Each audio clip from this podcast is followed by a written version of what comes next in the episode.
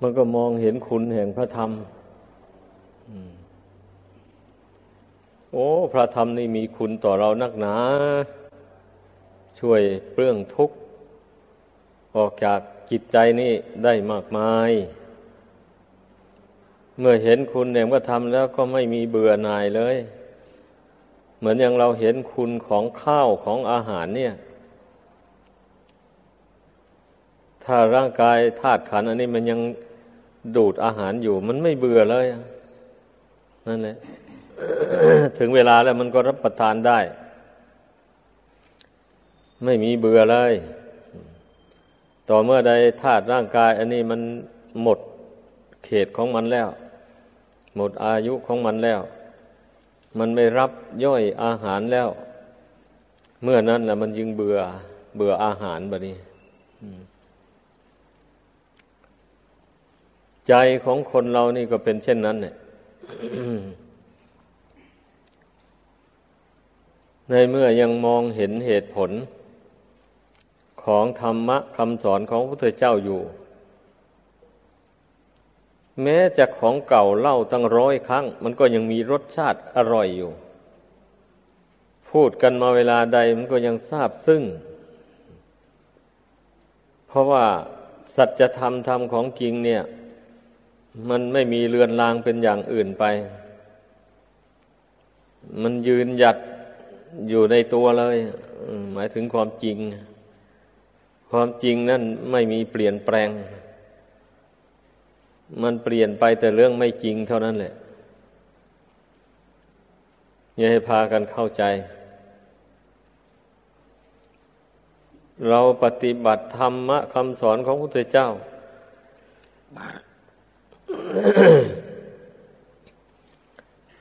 เราก็มุ่งเพื่อให้พระธรรมนี่นะขจัดกิเลสตัณหาอันเป็นบ่อเกิดแห่งทุกข์นั่นออกจากจิตใจโดยตรงเลยจุดมุ่งหมายที่แท้จริงของธรรมะมันก็อยู่ตรงนี้เองท่านก็ยังเปรียบไว้ธรรมะนี่เหมือนกับโอสถขนานเอกสำหรับบำบัดโรคในกายของคนเราอันยานั้นเมื่อบุคคลรับประทานเข้าไปแล้วมันก็ไปทำหน้าที่กำจัดกิเลสให้เหือดหายไปเมื่อกิเลสนั้นมันหมดไปธรรมะนั้นก็หมดไปตามกันบัดนี้ผลมันเป็นยังไงผลมันก็คือความสบายกายโรคภัยมันหายอันนี้ชั้นใดก็อย่างนั้นแหละเมื่อธรรมะมันเข้าไปขจัดกิเลสปาปธรรมออกไปจากจิตใจแล้วธรรมะเหล่านั้นก็ดับไปกิเลสก็ดับไปวันนี้ก็ยังเหลือแต่ความบริสุทธิ์ของจิตนั้นจิตก็ได้รับความสบายปลอดโปร่งไม่หนักหน่วงนี่มันก็เป็นอย่างนี้แหละคุณภาพของธรรมะคำสอนของพระพุทธเจ้า เมื่อผู้ใดมาเข้าใจอย่างนี้นะมันไม่เบื่อเลยมีแต่ความอิ่มใจอยู่ตลอดเวลาถ้าเข้าใจเป็นอย่างอื่นไปแล้วมันเบื่อแล้วแล้วบางคนก็ทำไม่จริงทำนิดๆหน่อยๆแล้วเมื่อมันไม่ได้ผลแล้วก็เบื่อแบบนี้นะอันอย่างนั้นแน่นอนแล้วมันเบื่อเหมือนอย่างทำการงานภายนอกนี่แหละทำแปะๆบางๆไปแล้วบัดนี้มันผลต่างๆมันก็ไม่เกิดขึ้นให้ก็เลยเบื่อหน่ายการงานนั้นแล้วคนนิสัยมักง่ายทำอะไรอยากให้ได้ผลเร็วๆนั้นถ้ามันไม่ได้ผลเร็วๆแล้วก็เบื่อเลยการงานอันนั้นน่ะอย่าไปจับงานอื่นท่านจับไปก็ทำไปพอขอไปทีเมื่อไม่เห็นผลแล้วก็เบื่อนี่แหละคนจนอยู่ในโลกอันเนี้ยมันมีกิริยาอาการอย่างนี้แหละกิริยาของจิต ใจเป็นอย่างนี้เลาะแหละเหลวไหลเพราะฉะนั้นถึงได้เป็นคนจนนะคนที่เขาร่ำรวยมั่งมีนั่นเขาจิตใจเขาหนักแน่นหนักเอาเบาสู้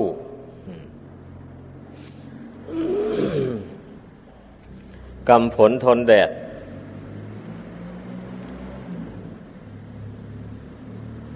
งานอะไรมันยากเมื่อทำสำเร็จแล้วมันก็มีผลมากมันเป็นอย่างนั้นงานอะไรทำง่ายๆอย่างนี้ถึงทำไปเสร็จไปแล้วมันก็มีผลนิดหน่อยเหมือนอย่างปลูกไม้ล้มลุกอย่างนี้แหละเวลาปลูกนั้นง่ายได้เพราะมันต้นเล็กปลูกใกล้ๆกันมันก็ขึ้นได้ไม่ต้องใช้เนื้อที่ดินอะไรมากมายมันก็ขึ้นได้ ภายในเดือนสองเดือนก็เก็บมารับประทานได้แล้วแต่แล้วหนึ่งก็วายไปแล้วหมดไปแล้วถ้าหากว่าปลูกมายืนต้นที่มีผลอย่างนี้นะต้องทนุถนอมต้องรักษาให้ดีดูแลทั้งปุ๋ยทั้งน้ำทั้งศัตรูพืช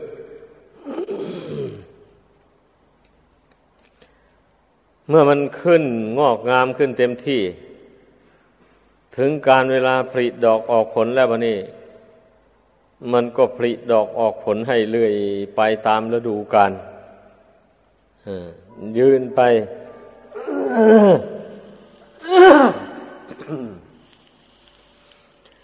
ไปถึง40 ปี50 ปีนั่นก็มีนี่แหละข้อเปรียบเทียบอันนี้ชั้นใดก็อย่างนั้นการทำความดีการสั่งสมบุญกุศลหรือว่าการละกิเลสตัณหาหมู่นี้กิเลสอันไม่สำคัญเท่าไหร่นั้นก็ละมันก็ง่าย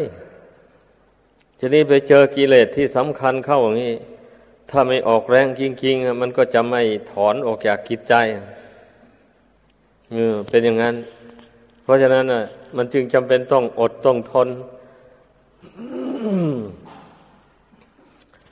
หาเพียรพยายามสะกดจิตใจไว้ภายในก่อนอื่นคนเรานี่ถ้าหากว่าไม่หมั่นสะกดจิตตัวเองบ่อยๆแล้วก็เป็นคนใจลอยเมื่อใจลอยแล้วนี่ทำความดีอะไรก็ไม่เจริญไปได้ลองสังเกตดูดังนั้นการที่หมั่นสะกดจิตตัวเองไว้ไม่ให้มันไปรู้อำนาจกับกิเลสหยาบๆต่างๆหมู่นี่มันเป็นหน้าที่ของคนผู้มีกิเลสทั้งหมดนั่นเนี่ยที่จะต้องฝึกจิตใจให้เข้มแข็ง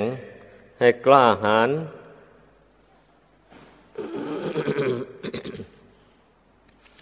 กล้าบังคับตัวเองให้ได้นี่สำคัญนะแต่คนส่วนมากเนี่ยมันบังคับจิตตัวเองไม่ได้ไม่ให้โกรธมันก็โกรธอย่างนี้นะไม่ให้โลภมันก็โลภไม่ให้หลงให้เมามันก็หลงก็เมาไปในทางเสื่อมทางเสียนี่แหละคนส่วนมากที่มันไปทำความดีไม่ได้นั่นนะมูลไปหาทางชั่วนั่นเพราะบังคับจิตตัวเองไม่ได้เลยดังนั้นผู้เลื่อมใสในพระธรรมคำสอนของพระพุทธเจ้าแล้วเราต้องรู้จักบังคับจิตตัวเองให้ได้สะกดจิตอันที่มันเลื่อนลอยฟุ้งซ่านให้มันตั้งมั่นลงภายในนั่น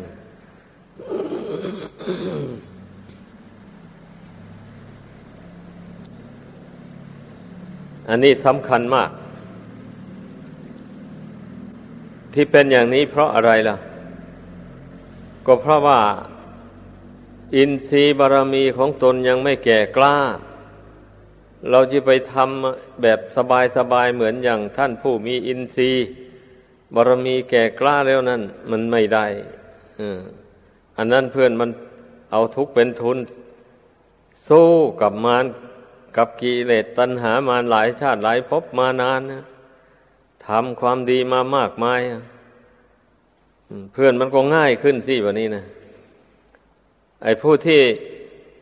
ทำยังไม่ง่ายนี่มันก็เนื่องมาแต่นี้แหละอินทรีย์บารมียังไม่แก่กล้าพอต้องให้เข้าใจอันนี้อินทรีย์บารมีมันจะแก่กล้าได้กับมันอยู่ที่ใจใจเรากล้าหาญใจเข้มแข็งสู้กับกิเลสมารต่างๆได้ไม่ท้อถอยไม่ปล่อยให้กิเลสมันจูงใจให้ไปทำความชั่วต่างๆนี่นะนี่แหละมันจะทำให้อินทรีย์บารมีแก่กล้าขึ้นได้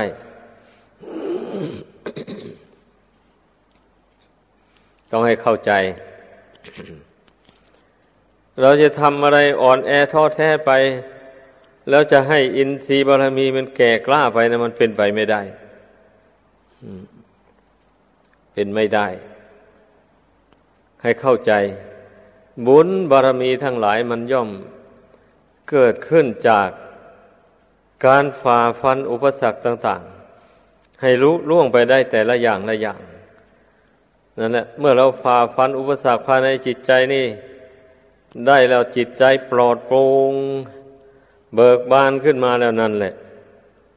นั่นละบุญกุศลเกิดขึ้นในใจถ้าหากว่าใจนั้นยังมัวหมองยังอึดอัดยังคับแค้นอยู่ยังรู้สึกว่าไม่เป็นปกติเลยอย่างนี้นะนั่นชื่อว่าบุญกุศลยังไม่เกิดขึ้นในใจอย่าไปนิ่งนอนใจถ้าหากว่าใจผู้ใดเป็นอย่างนั้นต้องค้นหามูลเหตุของมันจิตมันต้องไปยึดถือเรื่องไม่ดีอย่างใดอย่างหนึ่งแหละไว้ภายในนั่นนะต้องเพ่งดูเมื่อเพ่งดูเห็นว่าใจมันยึดถือเรื่องไม่ดีเรื่องนี้เรื่องนี้เราก็กำหนดละมันสู้มันนะไม่ท้อถอย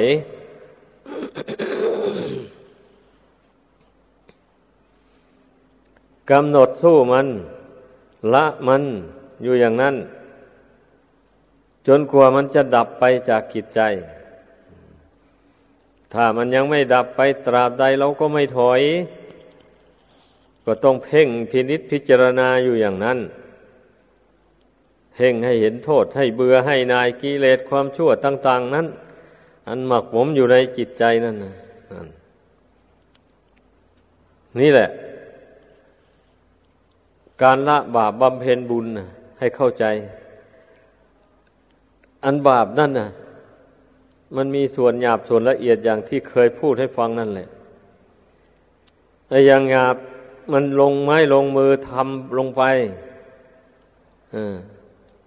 ฆ่าเขาตีเขาอะไรพวกนี้นะนั่นเรียกว่าบาปอย่างหยาบที่นี่บาปอย่างกลางอย่างละเอียดนี่มันเป็นแต่ความคิดความรู้สึกหรือคิดในใจไม่ถึงกับลงไม้ลงมือทำให้ผู้อื่นเดือดร้อนนี่มันต้องให้รู้จักอย่างนั้นเมื่อทุกคนพิสูจน์ตัวเองได้ว่าบาปกรรมอันหยาบช้าลามกดังกล่าวมานั้นน่ะเราละมันแล้วนี่ก็ต้องให้รู้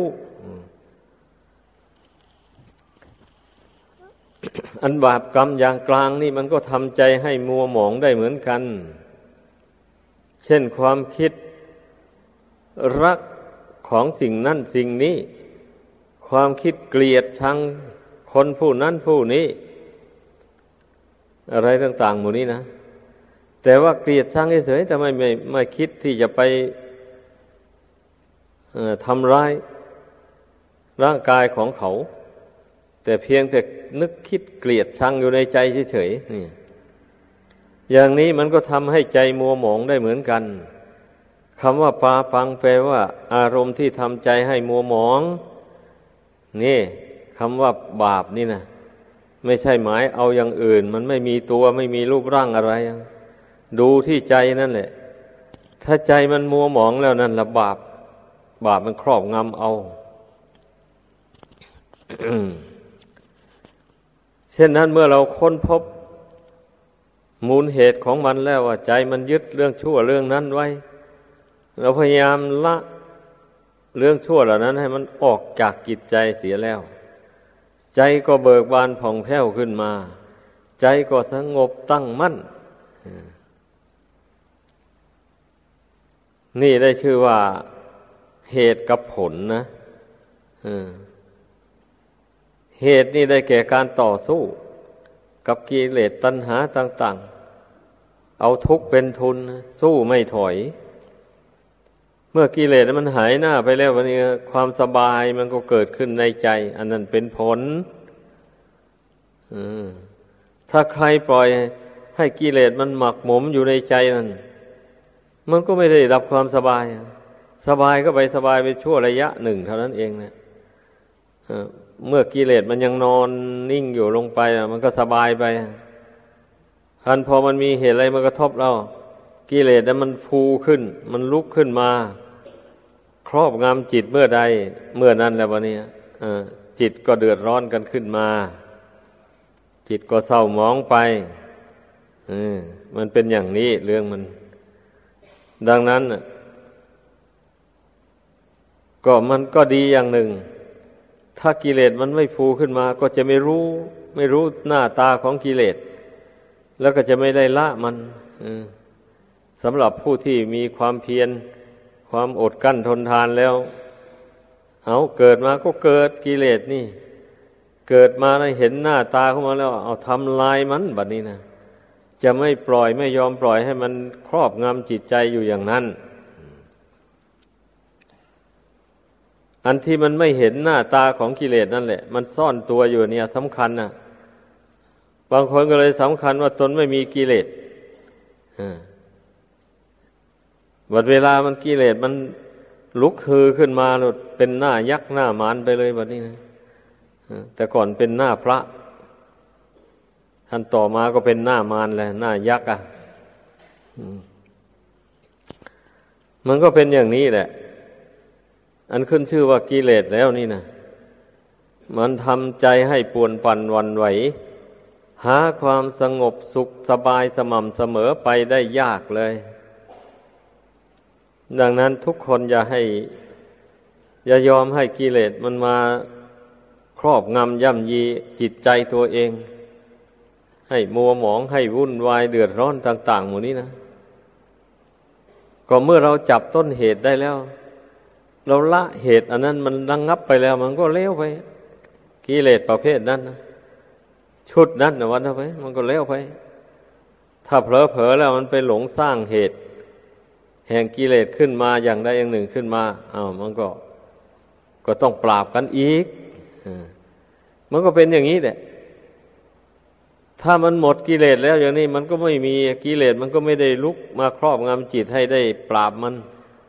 ให้ได้เพียรละมันอะไรแบบนี้นะ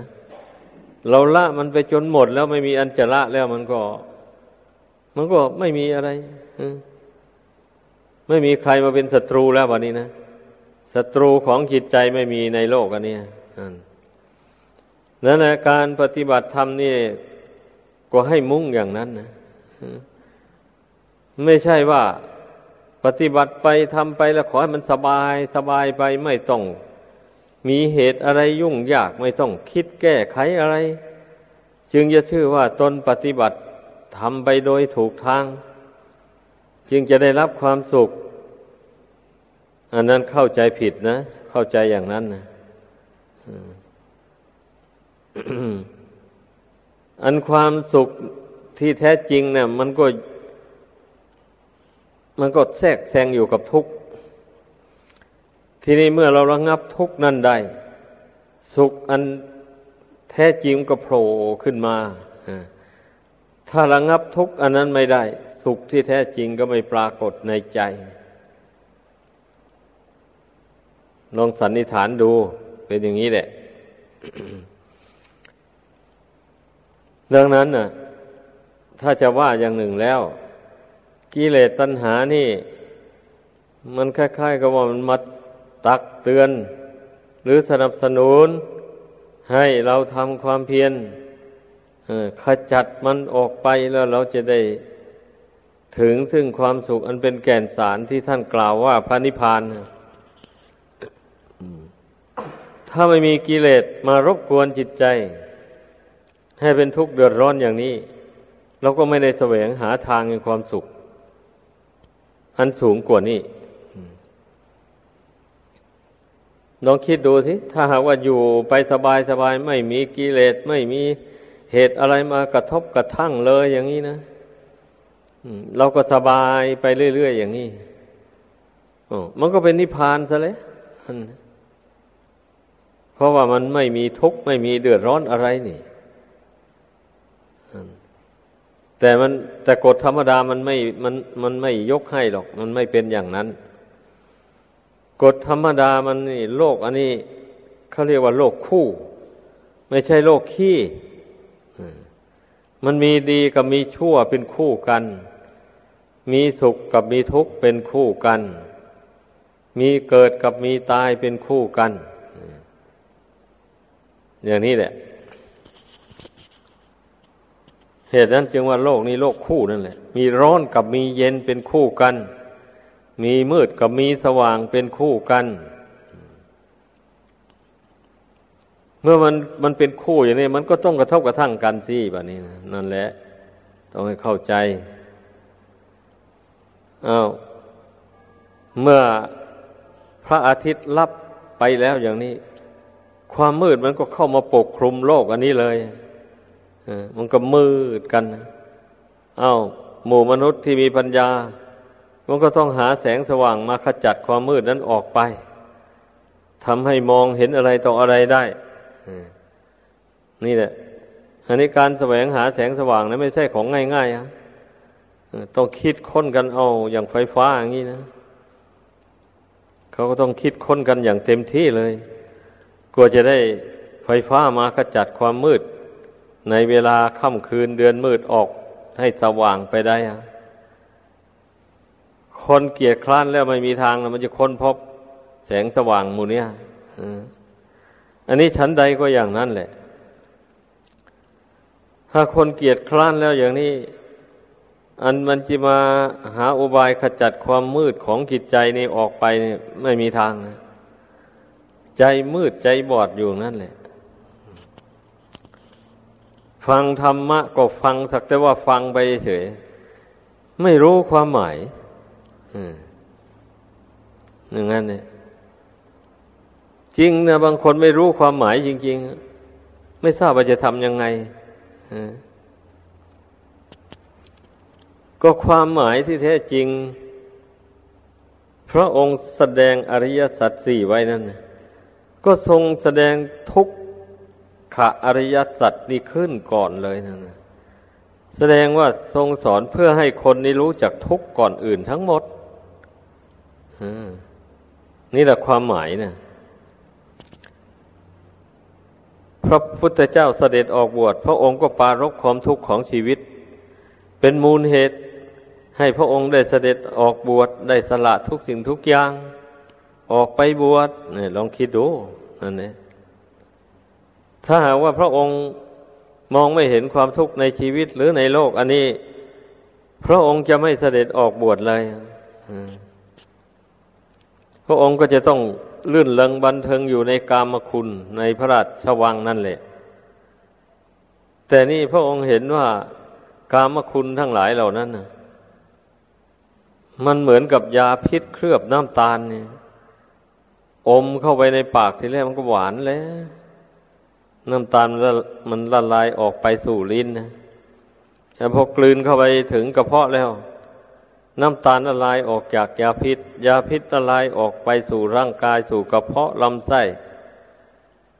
มันก็ไปทำพิษอะไรแบบนี้นะกัดกระเพาะลำไส้เจ็บปวดทุกขเวทนาไปบางรายก็ถึงล้มถึงตายไปเลยอันนี้ชั้นใดกามคุณทั้งหลายก็เป็นเหมือนกับยาพิษเคลือบน้ำตาลนั่นเองขึ้นต้นก็หวานอร่อยอย่างว่านั่นแหละหันลงตอนปลายแล้วก็ขมขื่นเต็มทีอันนี้ไม่จำเป็นต้องอธิบายให้มากหรอกมันมีอยู่มันเป็นอยู่เห็นกันอยู่เสมอแล้ว เพียงแต่มาเตือนให้ผู้ฟังทั้งหลายนั่นนะได้ตื่นตัวเพราะชีวิตนี่มันแวดล้อมอยู่ด้วยความทุกข์นานาประการนะแต่เมื่อคนหลงคนเมาแล้วมันทั้งไม่มองเห็นทุกข์เมื่อไม่มองเห็นทุกข์มันก็ไม่เบื่อหน่ายต่อโลกสงสารอันนี้เบื่อหน่ายต่อไม่เบื่อหน่ายต่อความเกิดแก่เจ็บตายอันนี้เมื่อไม่เบื่อหน่ายก็ไม่แสวงหาทางเพื่อให้พ้นไปจากความแก่เจ็บตายอันนี้ต่อไปก็มัวแต่ล่าเริงบันเทิงอยู่ในรูปเสียงกลิ่นรสเครื่องสัมผัสอันเป็นที่น่ารักใคร่พอใจต่างๆทางบุญทางกุศลไม่คิดที่จะก่อสร้างเลยนึกว่าตนนั้นมีความสุขพอแล้วนี่บัดเวลากามทั้งหลายมันทำพิษเอานี่ก็เอาแล้วเดือดร้อนกันไม่มีที่สิ้นสุดลงได้แล้วอย่างนี้นะจะว่าไงล่ะทีนี้นั่นนะเพราะฉะนั้นความหมายแห่งพระธรรมคำสอนของพระพุทธเจ้าเนี่ยเราต้องรู้กันทุกคนนะต้องรู้ถ้าไม่รู้ความหมายอย่างนี้นับถือไปมันก็ไม่ได้ผลเท่าที่ควรเลยถ้าจะเป็นทุกข์ที่ไหนเราก็อยู่สบายอยู่ทุกวันนี่กินก็ได้นอนก็หลับอยู่นี่มันจะเป็นทุกข์ที่ไหนเพราะว่านั่นเลยพอมีความรู้ความเห็นขึ้นมาอย่างนี้แล้วมันก็เฉยแล้วมันก็ไม่ปฏิบัติให้เป็นไปตามที่พระพุทธเจ้าทรงแสดงไว้ที่ว่าให้รู้แจ้งในทุกข์ตามเป็นจริงให้กำหนดละสมุทัยคือตัณหานั่นมันเป็นเหตุให้เกิดทุกข์นั่นเสียก็เมื่อมันไม่เห็นทุกข์แล้วมันจะไปละตัณหาทำไมอ่ะเพราะตัณหานี่มันก็ยั่วยวนชวนให้คนเป็นสุขได้เหมือนกันนะล่าเริงบันเทิงใจได้เหมือนกันตัณหาเนี่ยนั่นแหละมันเป็นตัณหานี่มันหลอกล่อจิตใจให้ติดอยู่ในทุกข์เป็นอย่างนั้นดังนั้นเมื่อบุคคลมาเห็นทุกข์อันเป็นผลของตัณหาเนี่ยแล้วอย่างนี้มันก็เบื่อหน่ายในตัณหาอันเป็นเหตุให้เกิดทุกข์ตัณหาอุปาทานมีแล้วมันก็นำจิตวิญญาณนี่มาเกิดอาศัยรูปกายอันนี้ขึ้นมานี่เรื่องมันเป็นอย่างนั้นเมื่อจิตมาอาศัยรูปกายอันนี้อยู่แล้วก็เป็นทุกข์กับความไม่เที่ยงของร่างกายอันนี้เนี่ยความจริงก็เป็นอย่างนี้นี่เราจะไปเอาความสุขตรงไหนเพราะร่างกายนี่มันไม่เที่ยงต้องหาเลี้ยงมันอยู่เนี่ยมันจึงพอประทังอยู่ได้ถ้าลองไม่บำรุงด้วยอาหารการบริโภคต่างๆเข้าไปดูสิเนี่ยไอ้รูปนี่มันตั้งอยู่ไม่ได้เลยมันก็เหี่ยวแห้งไปเท่านั้นเองอันที่มันพอประทังอยู่ได้เนี่ยเพราะว่ามันปรุงแต่งอาหารหล่อเลี้ยงมันไว้เฉยๆเรื่องมันนะแต่ว่าผลสุดท้ายอาหารมันก็ไม่มีรสแล้วบัดนี้เมื่อมันหมดเขตของมันแล้วเอาอาหารดีๆอย่างไรให้รับประทานก็รับประทานไม่ได้ไม่มีรสเลยนี่นะความจริงของร่างกายอันนี้มันก็มีแค่นี้แหละดังนั้นนะเราจะไปลังๆรอๆอยู่ทำไมอ่ะพิจารณาเข้าให้เห็นความทุกข์ในชีวิตอันนี้ให้ได้ไม่ว่าคนวัยไหนถ้ามีปัญญามีบุญวาสนาแล้วมันเห็นทุกข์ได้ทั้งนั้นแหละเหมือนอย่างเรื่องของบัณฑิตะสามเณรนะนะเพื่อนสร้างบุญกุศลมาแต่อดีตชาติหนหลังนั้นมากเพียงอายุได้7 ขวบก็อยากบวชแล้วปารภกับมารดาบิดาแล้วมารดาบิดาก็ไม่ขาดก็พาไปวัดไปมอบถวายให้ทัพพสารีบุตรเถระเจ้านั้นบวชให้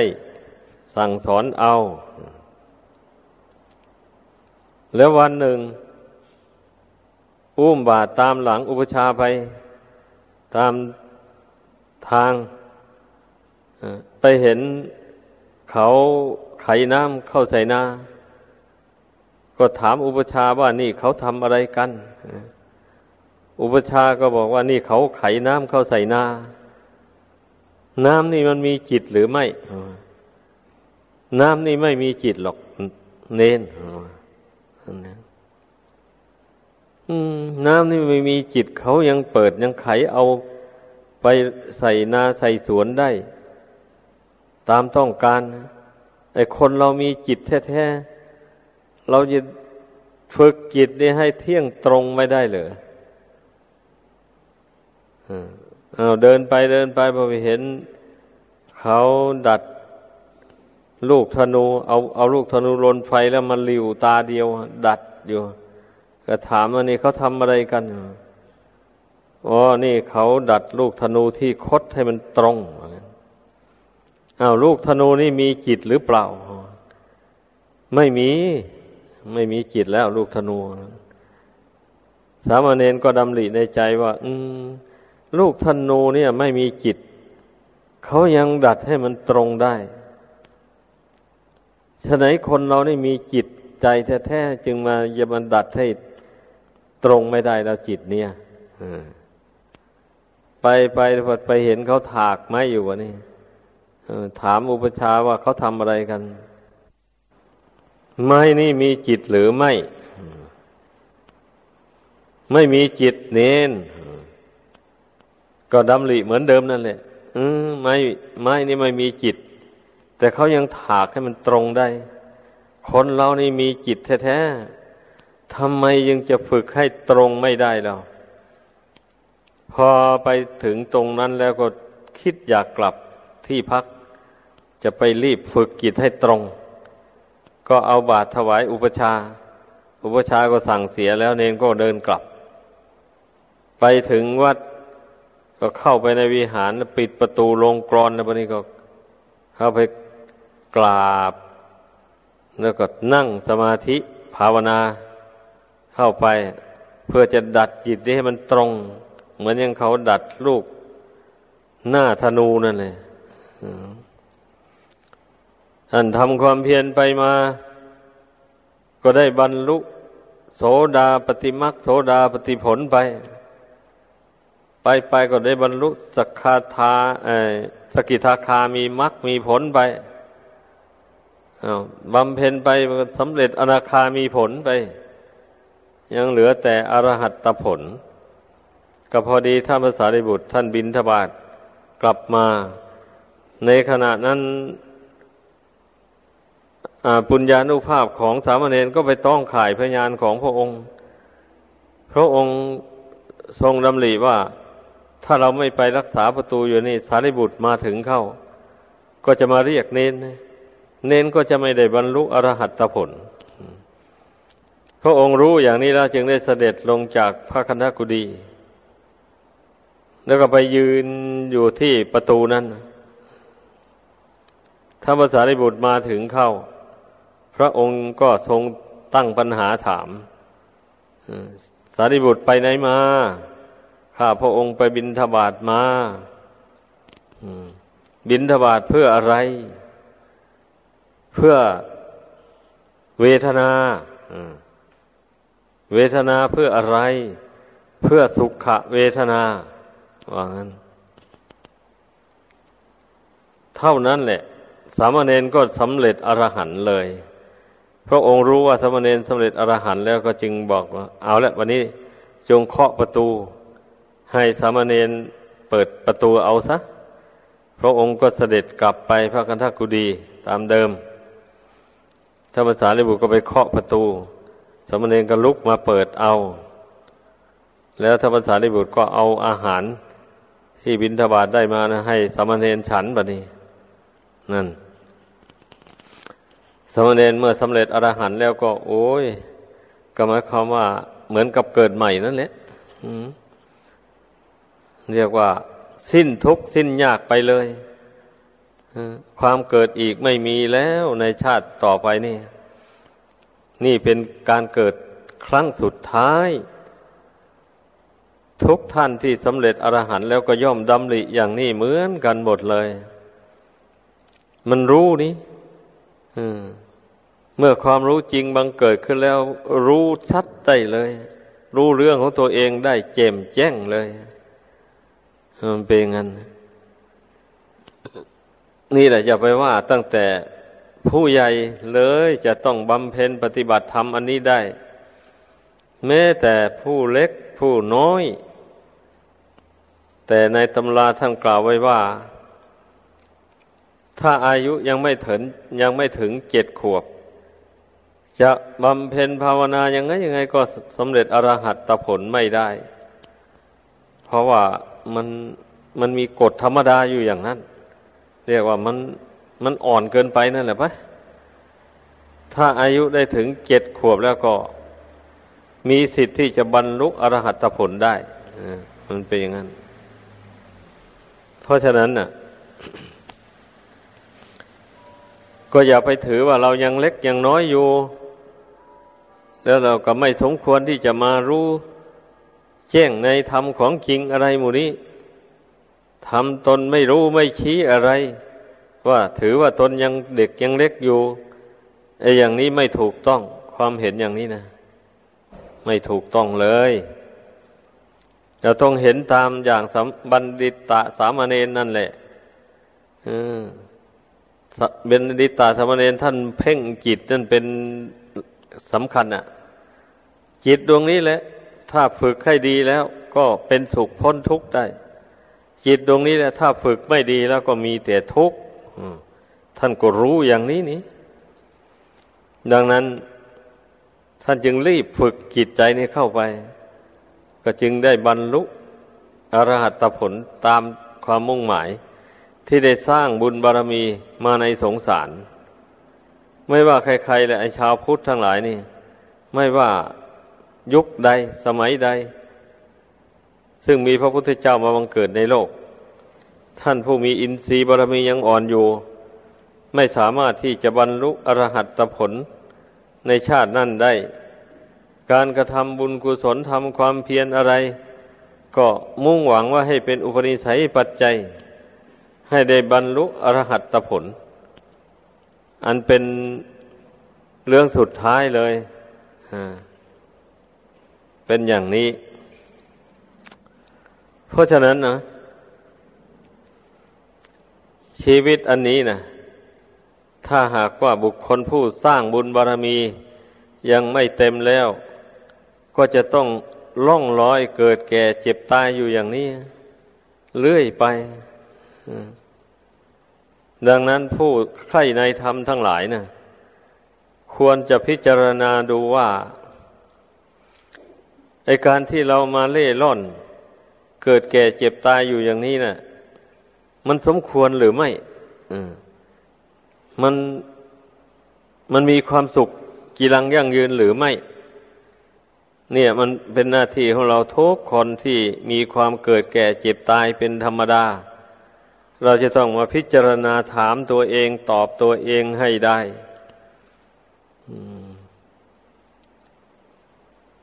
ก็ไม่มีใครจะช่วยเราได้นะถ้าตนเองไม่ช่วยตัวเองไม่ถามตัวเองให้เห็นแจ้งในทุกข์ในเหตุให้เกิดทุกข์อย่างว่านั้นแล้วมันก็ไม่ขมักเขม้นทำความเพียรเพื่อสั่งสมบุญบารมีให้แก่กล้าขึ้นไปโดยลำดับบุคคลผู้ขมักเขม้นสั่งสมบุญกุศลทำความเพียรละกิเลสอย่างขมักเขม้นนั้นนะก็เพราะเห็นทุกข์นี่แหละก่อนอื่นทั้งหมดทุกข์นี่แหละมันบังคับให้คนเราสร้างบุญบารมีสำหรับคนผู้มีปัญญามีสตินะเมื่อตนได้ประสบกับความทุกข์ความเดือดร้อนอะไรต่ออะไรมาแล้วมันก็มาลำพึงถึงตัวเองที่ตนได้ประสบความทุกข์ความเดือดร้อนอยู่อย่างนี้ก็เพราะว่าตนนั้นบุญมันน้อยถ้าหากว่าคนมีบุญมากนี่มันจะไม่ค่อยได้ประสบกับความทุกข์เท่าไหร่นัก มักจะได้ประสบกับความสุขนั้นมากกว่าความทุกข์ผู้ใดมาดำริได้อย่างนี้แล้วมันก็รีบเร่งทำความดีเข้าไปไม่ท้อไม่ถอยเพราะว่าถ้าไม่ทำบุญกุศลไม่สั่งสมบุญกุศลแล้วตนก็จะตกอยู่ในห้วงแห่งกองทุกข์อยู่อย่างนี้ล่ำไปยิ่งที่บุคคลไม่มีปัญญาที่จะมาละบาปกรรมความชั่วต่างๆได้อย่างนี้นะอันนั้นมันยิ่งเป็นทุกข์หลายชีวิตนะถ้าผู้ใดคิดได้ละบาปอกุศลต่างๆที่พระพุทธเจ้าทรงห้ามไว้นั้นได้จริงๆได้อย่างนี้ความทุกข์อันหยาบๆนั้นมันก็เบาลงค่ะนี่มันก็เหลือแต่ความทุกข์อย่างกลางหรืออย่างละเอียดไปมันเป็นการดับทุกข์นี่นะมันดับเป็นขั้นๆไปอย่างนี้ต้องให้เข้าใจเราจะไปดับพรวดพลาดทีเดียวให้มันหมดไปเลยเนี่ยมันไม่ได้เพราะว่าการดับทุกข์มันต้องดับด้วยบุญญาบารมีถ้าบุญไม่มีกำลังแก่กล้าพอมันก็ดับทุกข์ไม่ได้เหมือนอย่างน้ำเนี่ยถ้าไม่มากกว่าไฟแล้วก็ดับไฟไม่ได้ไฟก็ไม่ดับอันนี้ก็เช่นนั้นแหละเพราะฉะนั้นเมื่อผู้ใดรู้อย่างนี้แล้วท่านจึงสั่งสมบุญกุศลทำความดีให้สูงขึ้นไปเรื่อยๆเพื่อจะให้บุญบารมีนั้นมันแก่กล้ามันมากกว่ากิเลสตัณหาอันมีอยู่ในหัวใจเนี่ยเมื่อบุญบารมีมันมากกว่ากิเลสตัณหาอันมีอยู่ในจิตใจนี่แล้วบุญบารมีเหล่านี้นะมันก็ขจัดกิเลสบาปธรรมออกจากจิตใจนี้ไปได้เลยมันเป็นอย่างนั้นถ้ากำลังไม่เหนือกว่ากิเลสแล้วไม่มีทางกำจัดไม่ได้เหมือนอย่างยานี่ถ้าไม่มีประสิทธิภาพเหนือโรคแล้วก็โรคในกายของผู้นั้นก็ระงับไม่ได้รับประทานเข้าไปก็ไม่มีผลอะไรเพราะคุณภาพของยามันไม่เหนือโรคอันนี้ชั้นใดก็อย่างนั้นขอให้พุทธบริษัททั้งหลายได้เข้าใจความหมายแห่งการบำเพ็ญบุญกุศลอย่างนี้อย่าไปเพียงแต่ว่าทำบุญกุศลขอให้ได้ไปสวรรค์หรือว่าทำบุญให้ทานขอให้รวยขอให้ค้าขายร่ำรวยอย่าไปเพียงมุ่งหวังแต่เพียงแค่นั้นการทำบุญกุศลนะถ้าไปมุ่งเพียงแค่นั้นหนึ่งแล้วมันมีผลน้อยเต็มทีมันไม่สามารถที่จะให้พ้นทุกข์ไปได้ถ้าเราทำบุญกุศลมุ่งที่จะเอากุศลผลบุญนี้เป็นกำลังขับไล่กิเลสอันเป็นเหตุให้เกิดทุกข์นี่ออกจากจิตใจนี่ไปถ้ามุ่งอย่างนี้นะถูกต้องเลยขอให้เข้าใจกันให้แน่นแน่เลยก็เมื่อกิเลสบาปธรรมมันเบาบางออกไปจากจิตใจแล้วผลพลอยได้มันเกิดขึ้นมาเองเนี่ยมันถ้าเป็นไปเองมันเป็นอย่างนั้นไม่ต้องไปปรารถนามันก็เป็นมันก็มีมันก็เกิดขึ้นให้มันก็เกิดขึ้นเช่นอย่างบุคคลให้ทานอย่างนี้นะเอาให้ไปนึกว่ามันมีประโยชน์แก่ผู้รับแล้วก็ให้ไปเลยไม่ต้องปรารถนาอะไรแหละเมื่อผลมันปรากฏขึ้นให้ข้าวให้น้ำเป็นทานอย่างนี้เอาเกิดไปชาติใดพบใดก็ไม่อดข้าวไม่อดน้ำแล้วก็มีร่างกายแข็งแรงอานิสงส์แห่งการให้ทานข้าวน้ำไม่ต้องปรารถนามันก็เป็นได้บุญนั่นแหละตกแต่งให้เป็นอย่างนั้น ผู้ไม่เบียดเบียนบุคคลอื่นและสัตว์อื่นอย่างนี้นะไม่ทำให้ใครเจ็บปวดทุกขเวทนาทนทุกข์ทรมานด้วยการทุบการตีการตัดอาหารต่างๆหมู่นี้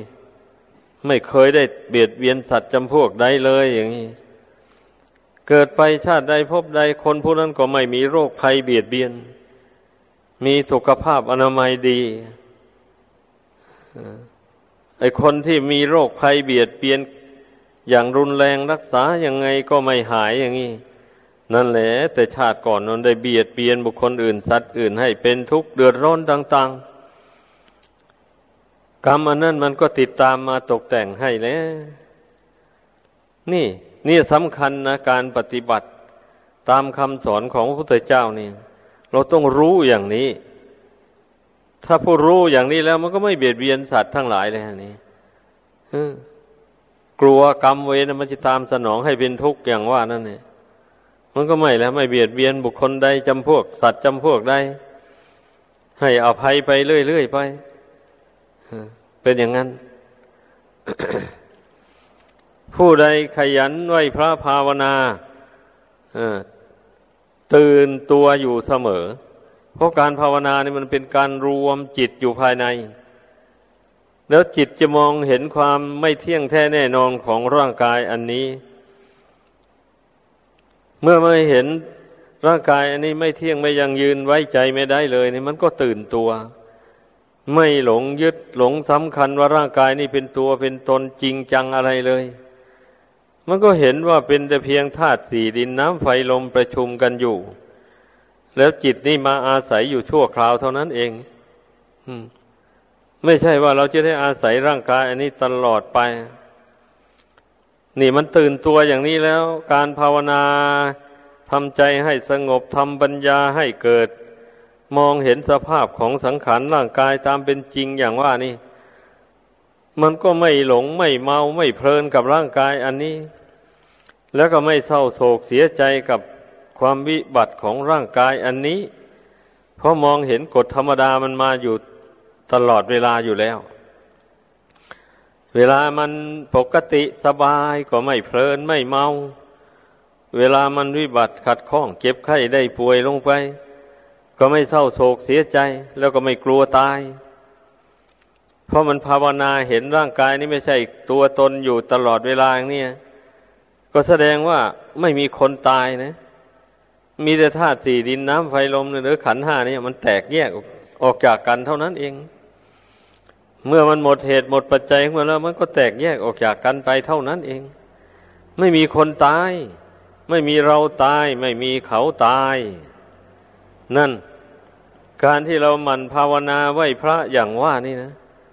มันทำให้รู้ตัวได้หายหลงหายเมาในชีวิตนี้หายโศกเศร้าเสียใจหายความสะดุ้งหวาดกลัวต่อความตายไปได้จริงๆดังแสดงมาขอจบลงเพียงเท่านี้